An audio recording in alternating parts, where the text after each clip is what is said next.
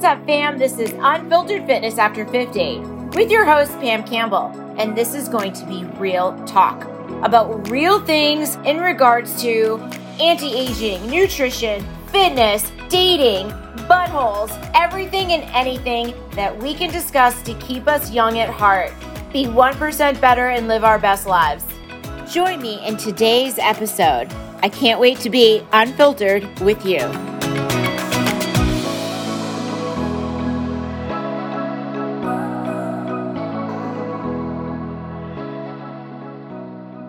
Welcome to Unfiltered Fitness After 50 and I appreciate you guys being here. So today I wanted to talk about a client of mine and because hopefully this will inspire or motivate whatnot, but I actually posted her transformation from November till like this week. And it's not necessarily about her actual weight loss. It's how when she would post things in the community, she never smiled ever. And her hashtags for everything that she would post, because I have a, a, private Facebook community with just all the clients. There's five coaches, and all of our clients are in this community. It's a great community, by the way. She would do like sweaty selfies, things like that. And a lot of them do that. I do it. And so she would never smile ever. And after her realizing that she her body is changing all of her pictures are smiling and her hashtag is always saving my life and I just find that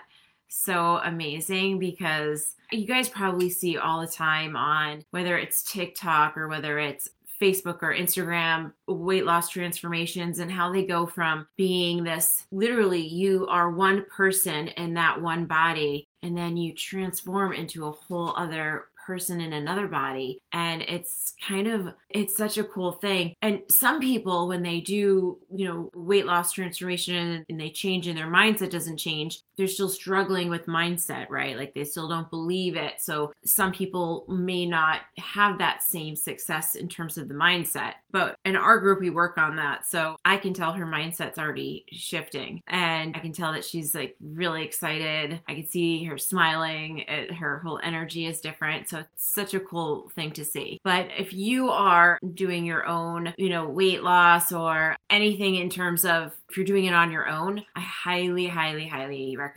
that you take before and after photos or take progress photos, I should say, as you go. Because those are ways you're going to stay motivated. And you may not even notice it unless you see it, you take a photo. Make sure you have good lighting. Make sure that you wear the same thing you always wear. And I'm going to be a really, it is way better to do in a supported community than on your own, I will admit. You know, we had one person in our group that posted that she was really having a, a rough day and, and she really needed to speak to someone. And now you have to remember that nobody in this group has met. I mean, the, us, the coaches, we've met, but in terms of our clients meeting each other. None of them have met. And you know what was so freaking cool is this one girl was like, I'm having, you know, something's going on. I need to speak to someone. And I think there was at least 10 or more people that were like, I DM'd you, I'm here, send here's my stuff. Like I can't tell you the, the amount of support this person got from so many basically strangers, if you think about it. But in a weird way, I don't feel like any of them are strangers. It's so bizarre. It's funny how, you know, you become close to people that are virtual in a way, right?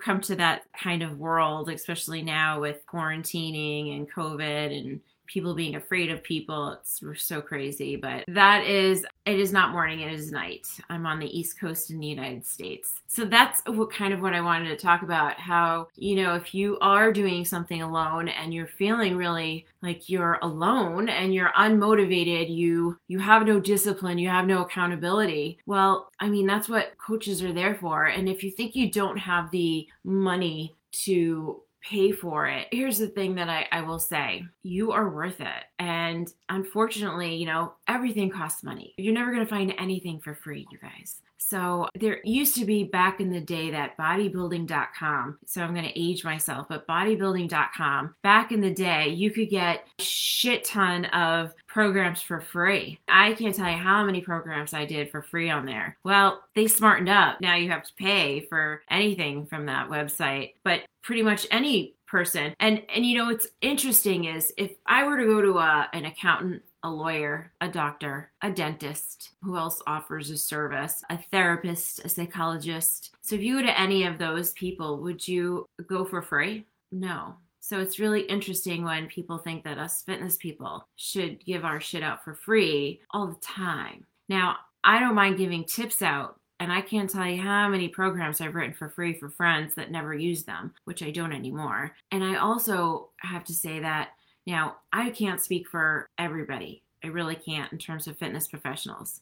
I probably spent more on my fitness education than I did on college. Because remember, I went to college. I went to college from 80. When did I go? Graduated high school in 89. Yep, do the math. So, and I graduated in 94. So, college was probably a little cheaper then but still you know healthcare well i'm not talking about healthcare. I don't know if education is free. All i know is that if i go see a physical therapist i'm paying out of pocket and i have health insurance because when i go to a physical therapist that has health insurance i'm not treated the same as if i go to someone who is going to spend the quality time i want. But i also think i'm worth it and my body is worth it. So and i'm also a person that i've worked four jobs doing that at one point. So I will work and work hard to pay for better service, better things, better all of that. But I also don't spend money on Prada and Chanel and Gucci. I don't care about that shit. So I guess you have to figure out what your priority is. My priority is my body. That's it. I think of my body as a temple or a sanctuary, whatever you want to call it. And I'll spend whatever to look and feel good to me because that's this is what I have. I mean, my home, I, you know, I might spend a little bit more on my home. I'm here a lot. So, but that's it. So that's at least what's important to me. Again, I don't really care about the fancy shoes, the fancy jewelry, give two shits about that stuff. I'm probably will spend more on a really good pair of sneakers.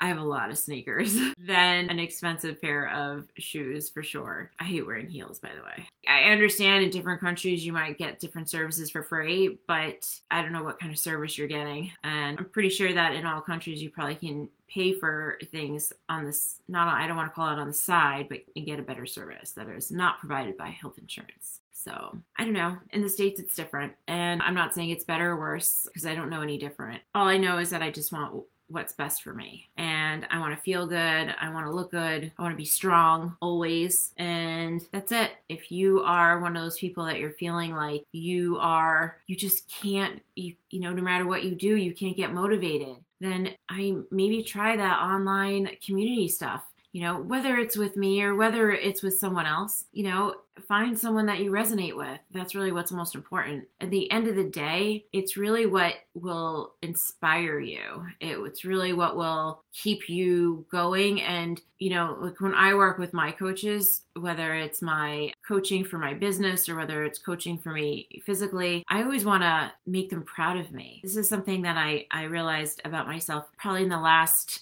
six months because I didn't grow up in a home where I ever heard that. I didn't have parents that were like, I'm so proud of you. You can do anything. I never really heard those things. So the first time that I really heard someone say that to me, that I actually heard it and I listened and I believed it, honestly, it was like the in the last six, seven, eight months. And when it happened, when I heard it and I was accepting of it and I believed it, I literally felt like a little girl and it made me so happy. And i really and i wanted it again. And it made me work harder because i wanted to hear it again. I know that might sound so crazy or maybe for some of you it doesn't sound crazy but it really made a big impact on me. And i realized how much i had missed that as a kid growing up you know, your childhood is really makes who you are. So if you're a parent and you don't say I'm proud of you enough to your children, try to. I mean, hopefully they do make you proud, but so that's just my two cents. I'm to make this a quickie tonight. Everybody loves a quickie. So I all hope you all have a wonderful